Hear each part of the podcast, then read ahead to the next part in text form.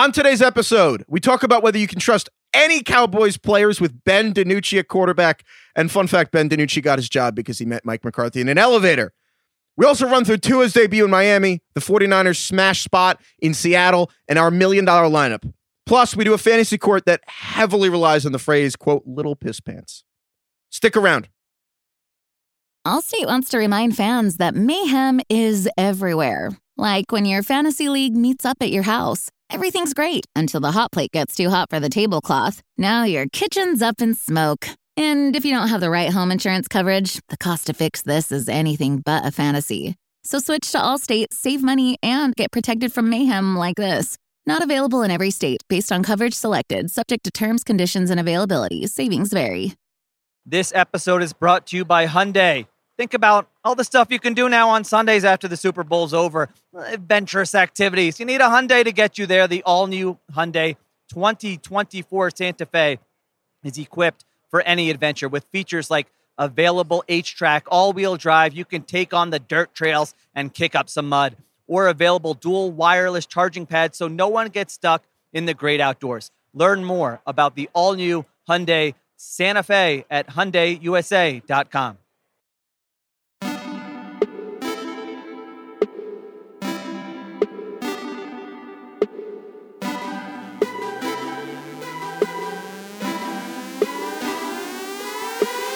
Welcome to the Ringer Fantasy Football Show. I am Danny Heifetz here with Danny Kelly and Craig Horlbeck. Are you guys ready for a fun fact? Yeah, give it to us. Ben DiNucci is going to start for the Dallas Cowboys in Sunday Night Football. I will question, is this a fact? We're recording on Thursday night, or Thursday afternoon. It's highly trending probable in that direction. It is trending toward a fact.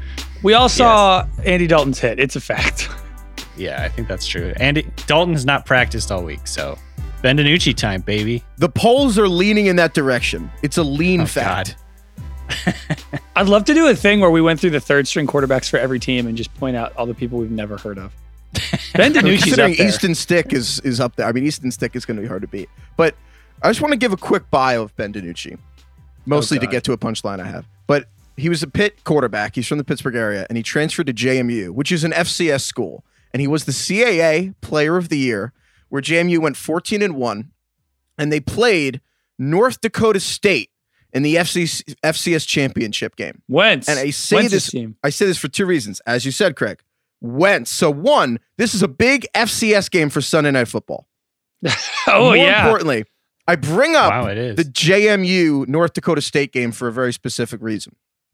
When Ben DiNucci was staying in a hotel for that championship game, which was in Texas, he was in the elevator of the hotel. This is in January, the before times.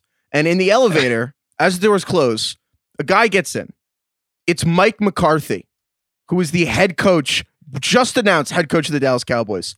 And Ben DiNucci is like, hey, coach, just so you know, I played for your brother in basketball in 8th grade, which is true. Ben DiNucci was played on Mike McCarthy's brother's basketball team, and they talked for 5 minutes. And 4 months later, Mike McCarthy drafts Ben DiNucci in the 7th round of the draft. And that is how we have gotten to Sunday night. Is that like a nepotism hire? What? I have no idea. Shout out to Richie Bozek, one of our producers who went to JMU, who told me that fact. But I'm gobsmacked by that. This is basically because he played basketball for McCarthy's brother in 8th grade. I couldn't feel worse about Ben DiNucci going into this game. Could you feel worse, DK? I'm literally the entire time that you were telling that story, I was trying to look up Ben DiNucci's college stats, and I can't find them. Is that why you had no reaction to what I thought was a very fun story? Yeah, because I'm not going to lie, I was kind of disappointed. I was like, I got gold here. I apologize. I was Googling in the background. The reason I wanted to look up his college stats is because the only reason Ben DiNucci to me is even remotely interesting for a fantasy, which is, you know, this is a fantasy podcast. We want to talk you're going to say he's a runner. He is sneaky Konami code. I mean, what are we doing? He's basically, I mean, he's kind of like the dude Taysom Hill from the Saints. Like, what the fuck probably did you just say? Take that back. What are we doing? Take that back. Taysom Hill plays special teams. Look, they line him up at quarterback sometimes, buddy. I'm just saying they might try and run him a little bit. Okay, Let's be serious. No one's going to be starting Ben DiNucci this week unless you're absolutely. Are you sure you want to run Ben DiNucci? What happens if Ben DiNucci gets hurt? Who plays? That's actually. No, they said really Cooper question. Rush. He's a hell of a name. He could run, but he could rush. But I mean, I don't look. DiNucci is irrelevant. The question is, Amari Cooper, Zeke Elliott, I mean Michael Gallup, RIP, and CeeDee Lamb. What do you do with these guys? Like, I think that it's you bench CeeDee Lamb. I think you play Zeke because you have no choice and you just don't watch the game because you'll be really sad. And you probably have to play Amari Cooper, but you know what? I wouldn't be mad at anyone who benched him. I think you bench every Cowboy not named Zeke. What do you think, DK? Oh man, I think you can still start Cooper, but it's dangerous as hell. And I'd probably wait and see on CeeDee Lamb, even though he's still probably going to get plenty of targets in this game. I don't know. How can you trust this in any way? I do still think Zeke is worth putting in your lineup. He's going to get enough volume to be a factor. They'll probably try and dump it off to him a few times. That'll kind of like build up his floor a little bit. I saw on Twitter this morning, David Hellman has a quote from Michael Gallup, and he asked, how has Ben DiNucci looked at practice this week? Michael Gallup says, dude, he's been slinging that thing. I don't trust Michael Gallup on anything this year. He's lobbying for some targets. Why would I trust Gallup now? You wouldn't. I think so. No, to circle around, bottom line, this is a wait and see moment, especially on Thursday Night Football, right? Oh, wait, no, they're not on Thursday Night Football. Sunday night, marquee game of the week, baby. Okay, but let's do this. Amari Cooper, I'm going to go through some receivers. Who do you feel more confident in this week? Amari Cooper or who would you start? Him or Mike Williams? I would still start Cooper. I would start Cooper. Because I think for me, it's Cooper. If he's in your lineup and gets you a goose egg, that's better than him being in your bench and going off. But not the case. What are the chances that Amari Cooper goes off? Like, okay, what about Emmanuel Sanders? Is he even playing? Sanders is Corona. Oh, does he? Yeah. So the question remains. I think I'm still going to go Cooper, though. Yeah, okay, yeah, with that. I'm just trying to find the zone here. Okay, like Amari Cooper, AJ Green? I'm going Green. Take him out of the burn book. Jerry Jeudy? Cooper. Jeudy. What? I'm going Jeudy. You know why? Because no, I don't. They're so banged up. Everyone's hurt. There's no one. Tim Patrick's not going to play. Yeah, they're going to just funnel targets to him. That's the only reason. I don't know, man. I think Cooper's floor is low, and I think his ceiling is low. I agree. I'm just not making my Cooper decision because of Tim Patrick. That's all. But the point remains, though. The Cowboys, it's not just that this game is going to be bad. It just seems like this team might be bad for the foreseeable future, and that the awful feeling that you have if you have to play one of these guys just might just be your rest of the year, unfortunately. So get used to it, really. So sorry. I'm not trying to set false expectations here. Like this, get used to this awful feeling. But I also want to tell people that, like, if you are considering sitting Amari Cooper, it's not crazy. Like, you don't have to be like, God, I can't do it. If you do have a Jerry Jeudy-ish type guy, it's not the craziest thing in the world. No one's going to call you an idiot. Well, I mean, if you lose and he would have won you the game, your friends will definitely call you an idiot. Like, not nobody. Someone's always going to call you an idiot. Yeah, but Heifetz, wouldn't you say the process would be correct if you had a reasonable option to start over Amari Cooper that you did it? Yes, I just think I think Zeke, you definitely don't have three options better than Zeke, and you probably don't have three better than Amari Cooper, and to me, you'd have three better than CeeDee Lamb, in my opinion. The obvious caveat is like, you know, maybe who knows how your team is like, maybe you do have three better options than Cooper, but to me, the line is clearly play Cooper, not Lamb. But not if you're like, I'm not putting my fate and hopes on Ben DiNucci. I'm not blaming you for that. You watch, DiNucci's going to sling one deep ball to Gallup. He'll have like a 70-yard touchdown. It's just the reversal of now Michael Gallup. Now, you know, like that's going to happen. That team. No, I don't. I think it's the opposite. Is it insane that I'm actually maybe more excited to watch the Cowboys with Ben DiNucci, who I've never watched before in my life, than I was with Andy Dalton? I think it's always fun in theory to do that, and then like the third quarter comes around and he's like 8 for 24, and you're like, "That's exactly right." That was like the Brett Rippon game from a couple weeks ago. It was like started out, this is kind of fun. Like I'm liking this. He brings a little energy. By the third quarter, it's like, get him out of here. This is fucking terrible. He's thrown 3 picks. I'm sick of it. Let's go. So, yeah, I think that's probably going to happen. Okay. A couple other things we have to hit. So there's a couple positive tests on the offensive line for the Giants have an offensive lineman who tested positive, as do the Chargers. So we'll go one at a time here. The Giants play the Bucs on Monday night. Will Hernandez, who's the Giants' left guard, tested positive. We're doing this on Thursday afternoon. It's 4:13 at the moment. And I'm going to just quote from ESPN here. And it says, as of now, the Giants players sent home as close contacts have not been deemed high risk, a source told ESPN, which means they could return to work as early as Friday if things stay on track, end quote. So because this is on Monday night, there's probably a better chance that this game happens. But having said that, the Giants had like 4 offensive linemen able to practice. So the bare minimum that happens here is that the game happens and the Giants are just completely overwhelmed. It's the second week in a row that the Bucs have played a team whose offensive line has like not been able to practice because of Corona. But obviously the fact that this is the last game of the week. What is that about? Probably shouldn't play any Giants at all, to be honest, because this is awful. Seriously. And if you have Buccaneers players in your lineup, I mean, just do this thing we've been doing all year. Like, you should make sure they're in your flex spots. And then honestly, if you haven't set up your league where it's like, oh, you can do the backup thing and I'll designate someone to play if the game gets postponed, I would do that this week, because with the Monday night thing, hope for the best, but prepare for the worst. And then Chargers Broncos is probably at a lower risk, but it's the same thing there. You know, prepare as if that game might get postponed. Yeah. Yep. Okay. Shall we get a gut bold? Let's do that. Anyone want to go first? I'll take it. Thank you. Yeah, Craig. All right, so my first gut prediction, it's hard not to have a prediction about this Tua game, right? This Dolphins-Rams game. I can't, actually, this is going to be appointment viewing for me as a draft, freak. I'm excited about this. Can't wait to see how he does. You sound super excited, DK. That's as excited as DK sounds. I'm excited, but also nervous because I want him to do really well. It's not a great matchup for him. The Rams defense has been amazing so far. Well, especially against opposing receivers. So could be not the most electric game from him, but regardless, I'm super excited to watch him play. So my gut call for this week, one of them is that DeVante Parker will not be a top 30 wide receiver this week. Yeah. Yeah. So Devontae's been limited with a groin injury this week. He's also been battling an ankle sprain throughout the year. So I think, I don't know. I'm really curious what you guys think. Rookie QB's obviously been hot this year, right? Burrow and Herbert have exceeded expectations, or at least Herbert has. And I kind of think everyone just is assuming Tua will just kind of be the same.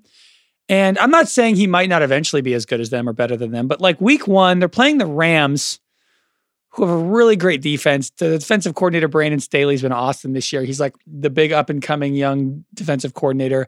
Number one receivers against the Rams have been really bad. Amari Cooper, Deshaun Jackson, Stephon Diggs, Allen Robinson, Terry McLaurin have all had pretty average games or under. And Jalen Ramsey might just follow DeVante Parker around anyway. So even if they manufacture short little easy throws for Tua, I'm just not sure that this is going to be the game that you want to pencil in DeVante Parker. And my last note here, I think the fact that Tua is a lefty could be weird and could take some adjusting time. I did see that I think McVay said the Rams were practicing with turning the Jugs machine on left, for their DBs. Yeah. So they kind of get an idea. What do you mean the Jugs machine? The Jugs machine has a left feature. You could just flip a switch. It spins it the other direction. Yeah. I mean, think about it. The reverse. Right tackle. Wait, I mean, the right tackle is now the left tackle, right? The blind side is now on the other side. Wait, I don't know. Stuff changes here. That stuff's not hard to get. I get the right tackle's the blind side one. My brain can compute that. What the fuck do you mean that the Jugs? Sorry, Emma, if she's listening, that I cursed. But what do you mean the Jugs machine? How does it work that if you reverse it, it's like a lefty's throwing it? Is that because the spin? You're asking I'm a Jugs machine expert. I've never seen a Jugs machine up close. You guys, I got to be honest. I don't know what the fuck a Jugs machine is. No, it's just the machine that shoots the footballs that guys catch from. Yeah. Oh. He literally said he's switching it to left, which I assume means it puts spins the spin on the ball the other way. Yeah. It's different. Yes. Okay. Interesting. It flies different. There's different aerodynamics. That's why there's been such little left-handed quarterbacks in football history, and it's kind of bizarre, right? Well, I mean, innovative Sean McVay is just out here gotten ideas. I'm gonna spin it the other direction. They should have gone and grabbed a lefty quarterback to come in and throw for practice. But to your point, there are none. Right? Isn't it weird? 15% of the world is left-handed or whatever it is. I'm Jarvis Landry back and have him do it. Odell can throw ambidextrously, but he's out. So, but to your point though, I think. DK, what do you think of the huge expectations thing? Because of the NFL draft, media, industrial complex, intelligentsia, to which you are part of, has propped this guy up as maybe the best college quarterback ever. propped him up. I mean, he look at his numbers. He literally has the best yards per attempt in college football history, most touchdowns per throw. He has the highest passer efficiency rating. I just wanted to use that term. I get you. Is it reasonable to be like, this guy will be good immediately? I mean, they did use their bye. They gave him the full practices. It's like an actual organization with a plan, which is the rarest thing in the NFL. It's long-term thinking. You love to see it. So what do you think of Tua making this debut against Aaron Donald and Jalen Ramsey? Like, is it fair to be like, yeah, he's going to be good immediately? No, it's not unreasonable to think that he could have a good debut. I don't think it would be fair to judge him completely on this game, though. Like, this is not going to be an indication of his whole career, obviously. Of course not. And like, this is what we do with most rookie quarterbacks. I'm judging his whole career off this game. No one, but like, I think the expectation is high based on what Burrow and Herbert has done. But like, I think I'm just going to treat this like every other rookie quarterback is having his first game. And like, odds are it's not going to be great. Look, the only thing I'm going to say is I don't think anyone expected Herbert to do what he's doing. He came in 2 minutes before the game and was the starter against the defending Super Bowl champions and held his own. I don't think anyone expected that. So what I'm saying is I'm keeping an open mind. Tua might come in and completely dazzle us. It would be awesome if he did. They brought in an offensive coach in Chan Gailey, who I think can do some really interesting things with the RPO game. I think this has been the plan all along. I read a really good Joe Shad article that he published, in April, like it was in the off season, but basically he talked about how, they'll have a plan, get Tua in rhythm. Tua was really, really good. Like, quick processor, snap the ball out, get the ball out really quickly and accurately in the RPO game with Alabama. You're going to see I bet you'll see a lot of plays, like just slants over the middle. This is the only reason I'm a little bit excited to see what DeVante Parker can do this week, because if they use him kind of like on the backside of those RPOs as like a guy that likes running slants, he could get some targets. But yeah, overall, I would say if you're in a tough fantasy, like battle this week, I would probably play it conservative and not bank on Parker having a big game. Do not bank on Tua having a big game. I think I saw that the Rams are giving up the second or third fewest points to opposing receivers this year. So they're definitely a tough matchup for him. And I don't know, like having your first game when you're coming back from a broken hip going up against Aaron Donald, it's like, man, is this like exactly what we were thinking when Alex Smith came in? Cruel and unusual punishment. Yeah, I was like, man. Yeah, the Rams give up, I believe, the fewest points to boundary receivers. But the one thing I do want to note is if you for some reason have a bench spot that you just kind of don't know what you're doing with, you have someone just occupying the end of your bench, you don't really like that person, I wouldn't mind adding Preston Williams, who, I mean, we love and has been getting better, just in case he just has a better rapport with Tua than Devontae. On the off chance, like you'd rather have him going into the week than trying to fight for him on waivers if he has a big game. I mean, hey, like you never really know how it's going to go. I think it's exciting to have a quarterback change. How's it going to go? Every time. Yeah, how is it going to go? Who are you taking in this game? 284 yards, 3 touchdowns. For Tua? Yeah. Ooh. Wow. So you think the Dolphins are going to win? Right there. So yeah, there you go. He just came to me. Also have to say, he has the most beautiful spiral I've ever seen. And thank you. Comes out it does. Weird. Okay. All right, DK, what's your cut call? All right, so this is something that I think a lot of people have kind of been talking about, the Le'Veon Bell revenge game. Heifetz, you brought it up, I think, before before he even signed with any team. You're like, there's going to be a revenge game happening. I could see the Chiefs like letting this happen too. It's going to be probably a game where they're going up against the Jets, they're getting ahead early, and then it's going to be sort of like a grinded out garbage time where they don't really try and push the envelope too much down the field. And I could see them let Le'Veon Bell do his thing. To look at last week's usage between Bell and Clyde Edwards-Helaire, Edwards-Helaire obviously outscored Bell in half PPR 12.8 to 3.9. So he had the clear advantage there, but like the underlying usage was, significant enough to worry about Edwards-Helaire long-term. He had Edwards-Helaire had 27 snaps to Bell's 17 snaps. He had 8 carries to Bell's 6 carries. He ran 13 routes to Bell's 11 routes, 5 red zone looks to Bell's 2 red zone looks. So like, it wasn't this dominant, Bell was not just like some random throw in. He got significant time. Now, part of that game was garbage time, but I think that's going to happen again this week is what I'm saying. So basically start Bell, thinking that he's going to get some significant action in this game. My benchmark is 13 half PPR points. I really am worried about Clyde. And I think it's not only through this Jets game. It's like when you have like a local restaurant in your neighborhood that's like pretty good, you like it, but then like In-N-Out gets put in. And you're like, I mean, what do I do here? Like In-N-Out, it might be just as good, if not better. I'm going to go to it maybe equal times now. And honestly, when I really need a good meal, I'm probably going to choose In-N-Out over the local cafe. Sometimes I think there's going to be moments where Le'Veon Bell is the more appropriate solution for the Chiefs to be in the game. That's all I'm saying. I just want to say one thing about In-N-Out, which is that the name of In-N-Out is a lie because I've never been in and out of an In-N-Out. It takes a long time. Just want to throw that out there.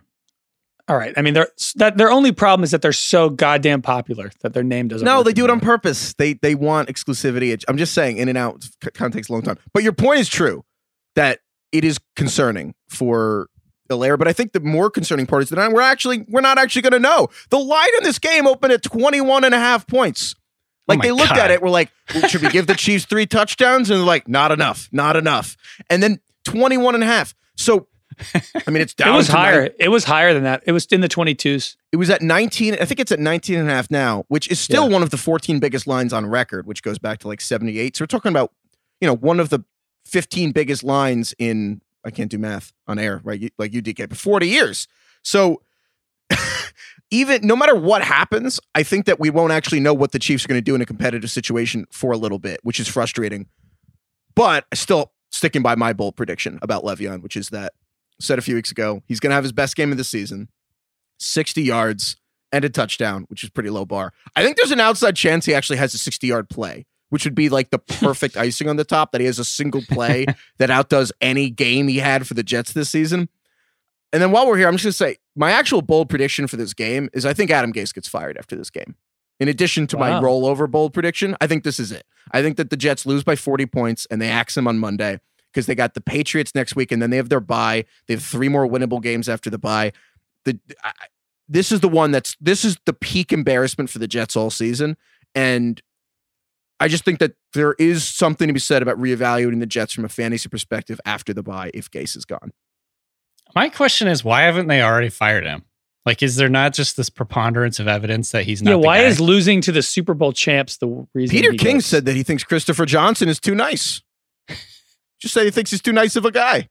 I heard this theory somewhere, and I apologize for I can't remember where I saw it, but basically the reason the Jets haven't fired Gase is because he's like the perfect scapegoat. They can blame everything bad that's happening on him.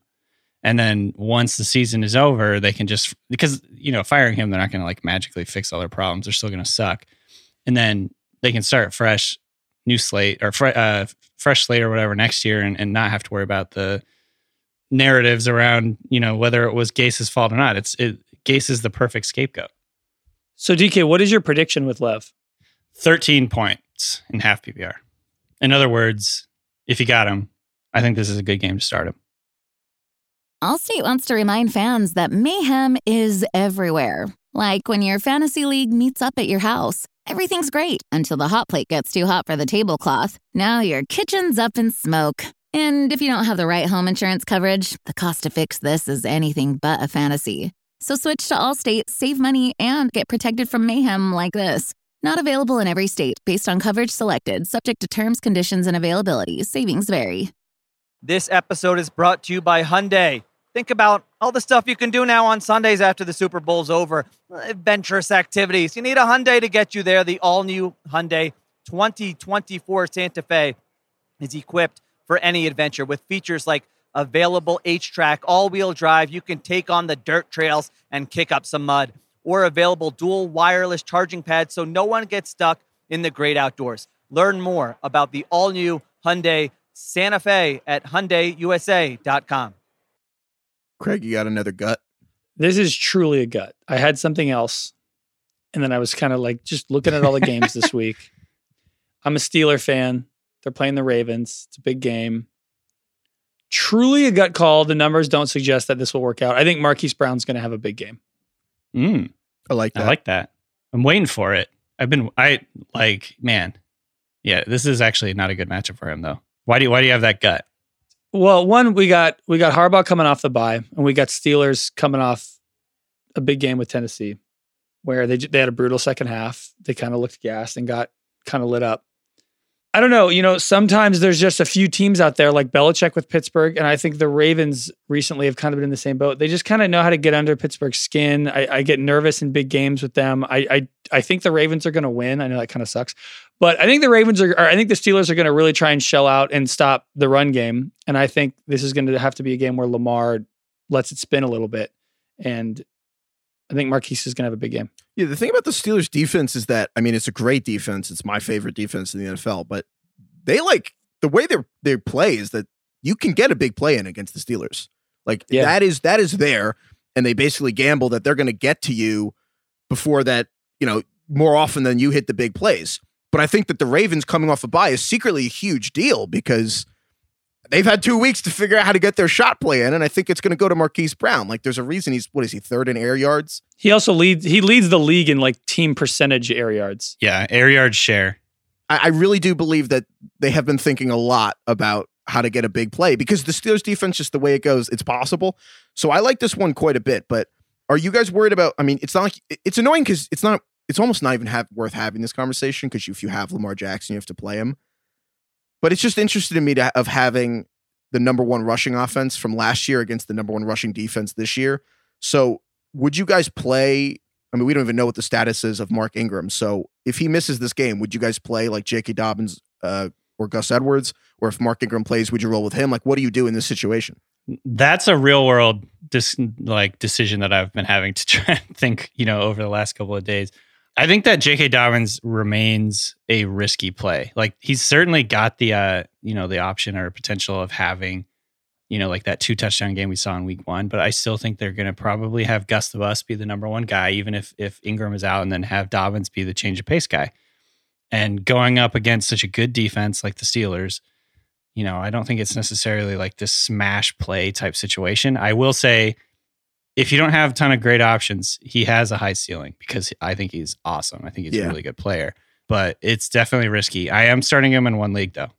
This is just one of those games where I just want people in this game, even though the numbers don't make sense. It's going to be an important game. They're going to be doing everything they can to win. I just kind of like want to start people in this game. Big shit's going to happen. Well, what about the Steelers receiving roulette wheel of Claypool, Juju, Deontay, and Washington? Well, there's a lot of injury stuff. Deontay's got this toe thing, right? Like, we don't know what's going to happen with him. I'm probably not starting James Washington, but the other three I'm starting. No. And I'm starting Ebron. I think Ebron is going to have a good week as well. I just don't like Ebron. I'm going to be honest. Talk about a gut call. It's because he was a Colts tight end, I think. There's residual hatred. I hate the entire Colts tight end diaspora. That's my name. Yeah. I think that's actually it. But no, I agree with Craig, though, that if you have Deontay Johnson, Juju, or Claypool, you got to start them all. Not all on the same team, but you know what I mean. Even against the Ravens secondary, which is the Ravens secondary. Yeah. Okay. So for Brown, I'm going 80 yards and a touchdown. I like it. Cool beats. All right, DK, light us up. Another gut. Brandon Ayuk blow up game against the Seahawks. No! Is that what you chose? Oh, sweet. Wow. We had to double here. So Ayuk has played no fewer than 76% of snaps for the 49ers over the last 4 games. He's a full-time player for them now at this point. Deebo Samuel is out with a hamstring injury. The running backs group for the 49ers is really banged up. I think Ayuk is kind of the focal point of the 49ers offense at this point, obviously after Kittle. But maybe even before Kittle in this game, I don't know. We'll see. The Seahawks defense, we've talked about it ad nauseum. It's just incredibly vulnerable over the middle of the field. They're not a good tackling team. They just have been terrible. And I saw this per Ryan McDowell. Seattle has given up 11 wide receiver 1 or wide receiver 2 games this year, which is the most in the NFL. They're giving up 48 fantasy points per game in half PPR to opposing receivers this season, which is by far the most. It's like, a standard deviation more than every other team. Like the Seahawks are the team you start receivers against. And I think Ayuk has a chance to have a big game here. Yeah, DK, tell me about that Seahawks defense. Am I supposed to say what Seahawks defense? Yeah, you are. It's bad, Heifetz. It's bad. No shit. I completely agree for all those reasons. I mean, I think we were talking about, we don't know if Tevin Coleman's going to play at running back for this game, but Mostert's out, Coleman might be out. Jeff Wilson's hurt. And so you got your Michael Hasty and Jerick McKinnon, who we like in this game. But I also just think Ayuk might get like 3 or 4 carries, if not more, because he's been a running back earlier in his life. He's one of the reasons the Niners have him. At the core, the Niners like guys, they don't pass the ball deep downfield. They try to just get guys in space. I think that the entire game is going to be about getting Ayuk in space. Just let him do stuff. You saw that hurdle he had against the Eagles. That was crazy. I love hurdles. I write about hurdles every year. Like I love hurdle. That was one of the better hurdles I've ever seen. Like, he just got so high. The athleticism is unbelievable, and I think that it's going to kind of be like a little mini highlight show from Ayuk. So I had him just down as like a top 20 receiver just because, I don't know, I feel like that. My point is just play him. Like, figure it out. Get him into your lineup because I think I think that this is the week that people learn his name. DK, what was your number with him? Oh, I didn't have one. What did you say, Heifetz? We'll go with yours. I said top 20 just to be like, play him. That's my point. Yeah. Okay, let's do that. That's good. And I guess I got to do the gut here because I said my bold was Adam Gase gets fired. And I'm also doing my rollover bold that Le'Veon Bell, 60 yards and a touchdown. Right. Oh, sorry. My other one's very boring. We already talked about this. I just had CeeDee Lamb is like not a startable player. Whatever you want to draw the line there. Not a top 30. Yeah, receiver. Give me your point total here. What do you want? What's he under? No, it's not a point total. I guess it's outside the top. What are we doing? Because it's not a 2-receiver league or 3-receiver league. So we're talking about top 35. 36, is that fair? Yeah. 36? Oh, no, not 12. I meant like including flexes in a 10-team league. Oh, okay. Because there's 20 receivers. Flex is 30. So what? He's outside top 30, 35? I don't know. Yeah, what do you want? Outside the top 30 receivers, CeeDee Lamb. All right, so if you have CeeDee Lamb and DeVante Parker, you're screwed this week. I got a kind of an interesting boldish prediction here for this week based on kind of what's happening this week with an injury. Allen Robinson surprisingly came up with he ended up in the concussion protocol this week. And as of Thursday evening, there's no additional details whether he's going to be able to play this week or not. So if Allen Robinson is out, I think Darnell Mooney, the rookie out of Tulane, becomes an interesting flex start for you. Obviously, don't have a ton of faith in the old Bears offense at this point, but I do think he has looked really good. He's gotten open deep a few times, just barely been missed by both Trubisky and Foles. He's had, you know, the target share that you kind of like to see. I think he had like 7 targets last week. So I don't know. If Allen Robinson is out, he becomes kind of the de facto number 1 receiver in that offense. And I think he's kind of an interesting flex play for you. You know, Saturday's a blue moon. Tell me, what is a blue moon? A blue moon, I'm glad you asked, is when there are 2 full moons in the same calendar month. It happens rarely, like years apart. There hasn't been a blue moon. Like once in a blue moon? In the Americas in 2 years. So now you're plugging Darnell Mooney the day after a blue moon. Also, yeah, you forgot to mention that it's also Halloween. Blue moon, Halloween. Look at that. All right, so who's up here? Oh, wait, no, DK. So do you want that to be your bold? Well, I was just kind of helping Heifetz think of one because we kind of, like, he was a little iffy. Oh, yeah, sure. I got a blue Mooney train. Great. All right, cool. And then the other one that I had that is also sort of injury dependent, but I think it's interesting for people looking for a last minute like flex option. DJ Dallas of the Seahawks has a chance to be the starter. Yeah, so basically the Seahawks situation at running back right now, Travis Homer is hurt, knee injury. Carlos Hyde has a hamstring injury. Carroll said that it's nothing that big of a deal, but you know, that could just be a little bit of gamesmanship to not let the 49ers know exactly what the Seahawks are doing. Chris Carson is apparently a game time decision, but I think they'll probably play it safe with him because it's a foot injury and not try and rush him back. So basically, you know, that by default makes DJ Dallas the starter if all these guys can't go, or if even if they do go, you know, they could be very limited. So I'm excited to kind of see if DJ Dallas can do anything because he was a guy that was on my radar during the draft and ended up being a 4th round pick for the Seahawks. You see an actual DJ? He might be. I don't know. He has the best name of all the rookie running backs. I just like DK picking DJ. Okay, Craig, who are you picking? Speaking of awesome rookie names, Denzel Mims game. I like it.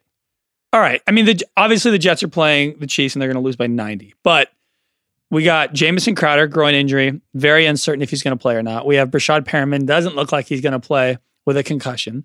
So we're talking Mims. We're talking Braxton Berrios.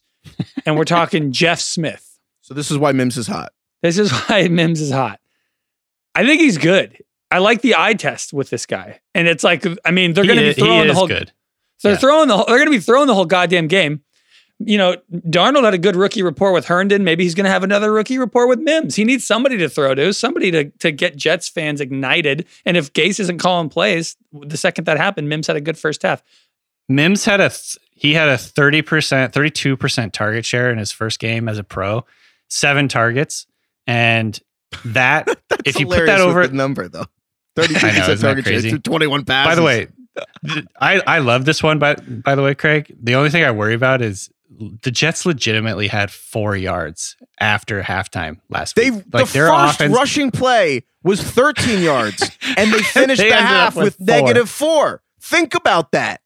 The fourth quarter, I think they had a net of like -8 yards. It was ridiculous. That being said, you do love to see, like, he had a 32% target share.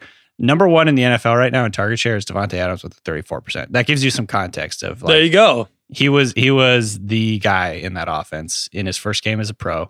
He's great. I think he's a really good player. He's got a really bright future. And there's going to be a lot of garbage time. Hopefully the Jets can have more than 4 yards after half, though. Like Matt Moore, is that the backup for the Chiefs? Or no, it's Chad Henne, right? Yeah. They're the same person in my mind. They are. I was going to say, is there literally any difference between those guys? It's like I searched my mind's filing cabinet and just they're the same entry for both. Yeah, seriously. Chad Henne will be in by like mid-third quarter. So, you know, if the Jets are like, screw it, let's get some reps in here and just launch the ball to Mims. I mean, I'm not going crazy here. I'm saying double-digit fantasy points for Mims. This was a rookie-heavy gut bowl here. I got Ayuk, DJ Dallas, Mims, Mooney. It's just that kind of year. Don't forget the Tua. We need a Mooney number, DK or / Heifetz. I know you guys are combining. What's the Mooney number? 5 catches, 85 yards. Ooh, all right. You think the Bears are going to gain 85 yards in one game? I don't know. That's a good question. A bold man. Okay. Oh, the other thing I wanted to talk about really quick before we move on from the Bears. Do you guys think that they're going back to Trubisky anytime here soon? No. Well, I do think that they're making these decisions by the seat of their pants and kind of emotionally, but going back to Trubisky is, well, here. So on one hand, I'm like, no. On the other hand, these guys are getting fired if they like don't make a good season. Like Matt Nagy, Ryan Pace, the GM of the Bears, they're done if the Bears don't do well this season. And so my gut instinct is, of course, you don't go back to Trubisky. The flip side is, what do they have to lose? Screw it. I think it's fun. It's funny because they're 5-2. They're going to beat the Saints this week. They're the worst 5-2 team I can remember. We're talking like they're completely out of contention and just tanking, but no, they're 5-2. I think they're going to go back to Trubisky. Oh, dude, Trubisky. No, that's my longer term gut call. I don't think so for the simple reason that I think that Trubisky is more likely to just lose the locker room than Foles. Foles, like they believe in Foles. Yeah, Foles does have a good, like, he's a very good leader, is from everything I've heard. Is when players Mitchell Trubisky just BDE. Fumbles the ball without getting hit, I think Khalil Mack gets more upset than Nick Foles, like, not being able to, like, complete a drive. It's just, like, you just frustrate everyone more by just putting your chips into the table with that dude. Like, that's not the hand you play, in my opinion. I don't run the Bears. His teammates really have to respect that BDE. It's just one of those things. It doesn't matter how you play. It's just like this foundational thing. Sometimes you just got it, you know? Yeah, too bad. Don't we all wish? Okay. Time to talk about FanDuel Best Ball. Best Ball is great. FanDuel's got a partial season Best Ball contest, which is great. You can do one draft. It lasts like less than an hour, and you can have a team the rest of the year. Best Ball is like fantasy with the drafting part, which is good, but none of the roster management, which is annoying. So your lineup sets each week. After the game's finished, you automatically get your highest possible scoring lineup, and it's fun. And then the team with the most points at the end of the season wins. So if you do this by November 5th, you can have a best ball league with your friends. It's pretty fun. And in a best ball contest, there's no lineups to set, no waivers to claim, no trades to make. You just draft 20 players through your traditional snake draft format, and then every week you'll automatically get points in your top 9 performers at set positions. And at the end of the season, the teams with the top scores take home the cash. So we did this for the Ringer last week during that Bears game because it was so freaking boring. It was more entertaining than the Bears game. The Rams are quietly very boring to watch. The Rams are weird because the offense is so boring. But the defense is quietly interesting just fun. Because you have Aaron Donald and Jalen Ramsey. So they're one of like 4 interesting defenses. That's good, though, DK. Those two might be. The Bears, yeah, probably. So be sure to play partial season best ball contest on FanDuel. Best ball is the simplest way to play season-long fantasy football. And join by November 5th to start playing in Week 9. You can play for as little as $1, a dollar. And if you are new to FanDuel, you can get a deposit bonus up to $500, which, again, that's like 500 times a dollar. So sign up today and use promo code RINGERFANTASY so they know that we sent you. We really want them to know that we sent you. And, yeah, enjoy. All right, DK, let's quickly recap last week's Gut and Bolt predictions. How did you do, sir? I think we all did pretty well, to be honest with you. Yeah, well, not a bad week. I feel good about my predictions. Keenan Allen, I had 17 half PPR points. He had 17 and a half. Just snuck in right in there. 13 targets, 10 catches, 125 yards. He's a must start every week at this point. You know, he's got this incredible target share. My second gut, Tyler Lockett bounced back after having two very quiet weeks. Oh, how'd that do? And if you followed my advice, you probably won this week. You had like 50 points. He had 20 targets, 15 catches, 200 yards, and 3 touchdowns. So I think that counts as a ding. And then my bold was T. Higgins blow-up game. My prediction was 20 plus half PBR points. I was close, but no cigar on that one. I was off. It was 16 and a half PBR points. He did have a good game. 5 catches, for 74 yards and a touchdown. Do the Tyler Lockett points roll over? Yeah, that should keep me like afloat for a few weeks here. I think the Tyler Lockett, I was feeling pretty good about that in the first half. I think he already had like 80 yards and a TD in the first half. He had like 2 touchdowns in the first half. Yeah, so probably did it in a quarter. Craig, how'd yours do? I went 2 for 3, not bad. Matt Ryan, top 4 quarterback, did not pan out. He was the QB 16. He kind of just played like shit, and the Falcons are, every week, they're disappointing. My next one, Drew Brees and Jared Cook over 30 fantasy points. Another winner. I love my QB tight end 30-point over thing. Brees at 23, Cook at 10. To that. Yeah, and then my bold was that George Kittle would not be a top 7 tight end against the Pats, and he was not. He was the tight end 15. There you go. Nice work. In fairness, you said it was because the Patriots would take away Kittle, and it was really because the 49ers were up so much so early. They're like, we don't even need George Kittle. Hey, man. Win's a win. Well, I got 2 L's, but I think that spiritually they were wins. I said Kareem Hunt would be a top 5 running back. He was top 9. Sorry. I also said Terry McLaurin would have 100 yards and a touchdown. He had 90 yards and a touchdown. Sorry. Very close. Close enough. I can have a little bit of a cigar. And then my bold was the Lions-Falcons game to be a shootout, and that Matt Ryan and Stafford and Galladay would all be like top 10 at their position. They weren't. Vaughn into the windup in his first offering. Just a bit outside. He tried the corner and missed. Because that game was kind of a shootout. Do you guys still think the Falcons are like a terrible defense, or have they been playing a little better since Raheem Morris took over as coach? They seem to be playing a little bit better. I mean, they're still bad tonight, right? We're going to watch this Panthers game. None of us. It's Thursday afternoon. I think that Thursdays, I don't know about you guys, mentally, when I try to like think about whether a team's good, I just filter out Thursday games. Like I don't even consider them. Yeah, I know what you mean. They're just so weird. It's so like even players don't know what to make of Thursday night games. So when I think of how bad the Bears have been, I don't think about the Bucks game. It is not irrelevant, but I don't think about it. So I'm not saying that I will sort out mentally or filter out what happens tonight in this Falcons game, but I probably will. Unless it confirms my biases. Those games, it's like the day before like spring break. Like no one does anything in school. Exactly. Like, but if the Falcons defense plays well, I'll be like, I told you guys. Right. Okay. $1 million lineup. Let's do it. All right.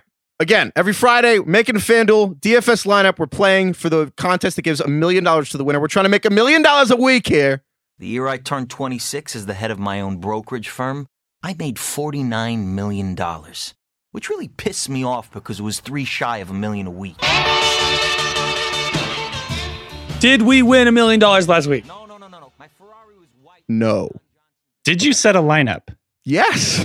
Yeah. Now that's a win. Baby steps. Baby steps. We came in 300. Oh my God, what a long number. 318,735th. Out of 670,313. So perfectly we average. The top half. The winning lineup actually was interesting. The winning lineup, $1 million. Kyler Murray, Gio Bernard, James Robinson, Devontae Adams, Lockett, Hopkins, wow. Ebron, Kirk, and the Chiefs defense. Although I have to say, I mean, we don't like DraftKings here on the show, but did you guys see that the $1 million winner on DraftKings this week lost because of a stat change? I saw that. That is so brutal. Wow.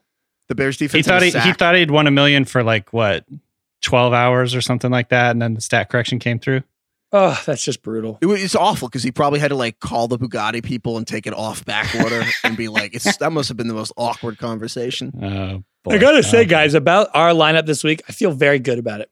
Yeah, you were the architect of this thing, so take us through. Sure. Our quarterback, Joey Covers, going up against Tennessee. I love this game. I think this is going to be a shootout. I think you should bet the over on every line. I think Derrick Henry's going to go crazy, which is why he's our running back.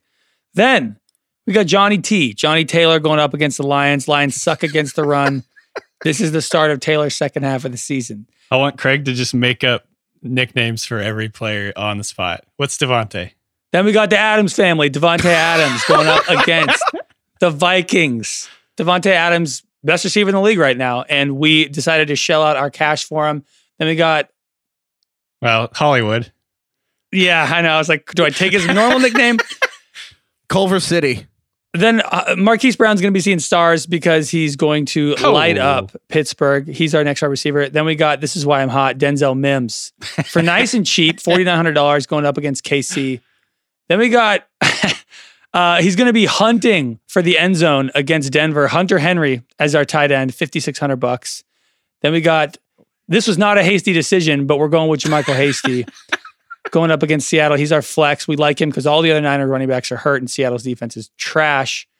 And then it's a lock that the Chargers D is going to take down Drew Lock this week in Denver. Oh, hey, let me ask you this question real quick. What's a better running back name, Jermichael Hasty or DeAndre Swift?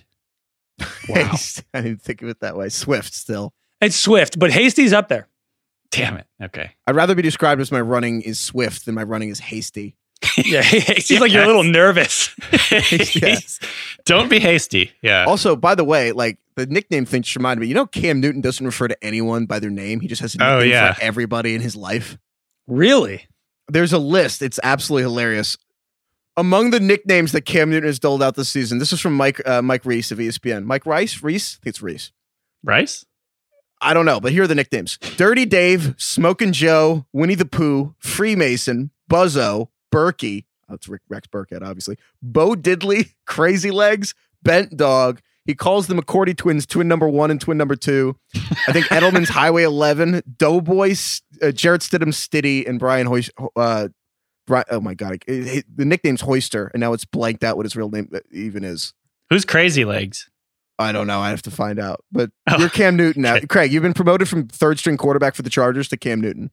I like Buzzo. Buzzo's pretty good. Buzzo. Freemason's great too. I think there should be a new rule that Craig can't call anybody by their real name anymore. It has to be a nickname. My God of the week is Buzzer. Buzzo. Okay. All right. Fantasy court time? Yeah. All right. Can we get some like court sounds? Bailiff. All rise. I just want a bailiff to introduce. Yeah. It's from Blake in Oklahoma. My wife and I are in a fantasy football league together for the first time this year. We were matched up together for week 7. Thursday night, she picked up Boston Scott off the waivers and played him on her roster, netting her a cool 18 points and half PPR heading into the weekend. I wouldn't say it was tense around our house over the weekend, but my wife takes this pretty seriously, and I could tell she was thinking about it over the next couple days. Sunday morning when she woke up, the first thing she said to me was, "It's game day. Let's make a bet on our matchup." I tried to explain to her that she's projected to win, and there was no way I was going to make a bet with her after she had already had points on the board. She then attempted to goad me into making a bet by saying I was just scared because I knew she was going to win, proceeding to call me, quote, "Lil Piss Pants." Speaking of good nicknames. Am I correct in asserting that it's ludicrous to expect me to place a bet after there are already points on the board for a weekly matchup? Blake in Oklahoma, a.k.a. Lil Piss Pants. No, that's not ludicrous. I'm completely on board with Blake. No, I disagree. I think you're can with place Lil Piss bets. Pants on this one? You can place in-game bets. Like, you can place bets all, like, throughout every game. It's whatever. Yeah, not for 50-50 odds. Like, he needs to get odds. Boston Scott put up 18. Say. That's what I was going to say. Give him odds, like 2-1 or whatever you want to say.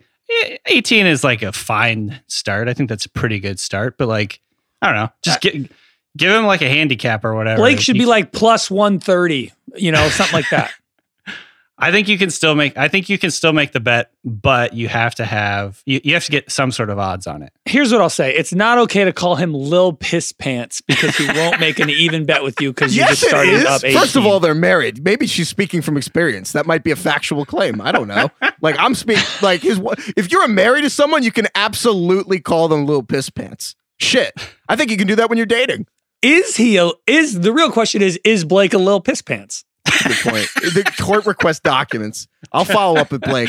We'll request some important documentation. I don't think you can ask Blake if he's a piss pants. Okay, how about this? Is Blake acting like a little piss pants? I mean, here's the thing. I think that someone asking to do like a bet on the matchup after you have the 18.5 points on the board is not ideal. Kind of low. However, her calling her husband Lil Piss Pants is so funny. I don't even care. I'm with her. It's a really demeaning nickname. It's hilarious. Okay. Yeah. I'm going to say that I don't think it makes him a Lil Piss Pants that he doesn't want to take this bet. However, in-game betting is really fun. Like, embrace it. You just have to get odds. You have to get live odds. Betting. Yeah. I think you should embrace it, Blake. All right. I bet Craig can't come up with a whole list of nicknames for next week. Lil Piss Pants. All right. Yeah. I'll come up with an actual bet. We'll do something better than that. All right. That's all we got. Thank you, DK. Thank you, Craig. Thank you, Lil Piss Pants. Thank you, Lorne. Thank you, Lorne. Thank you to everyone for listening. Coldplay. We'll see you guys on Monday.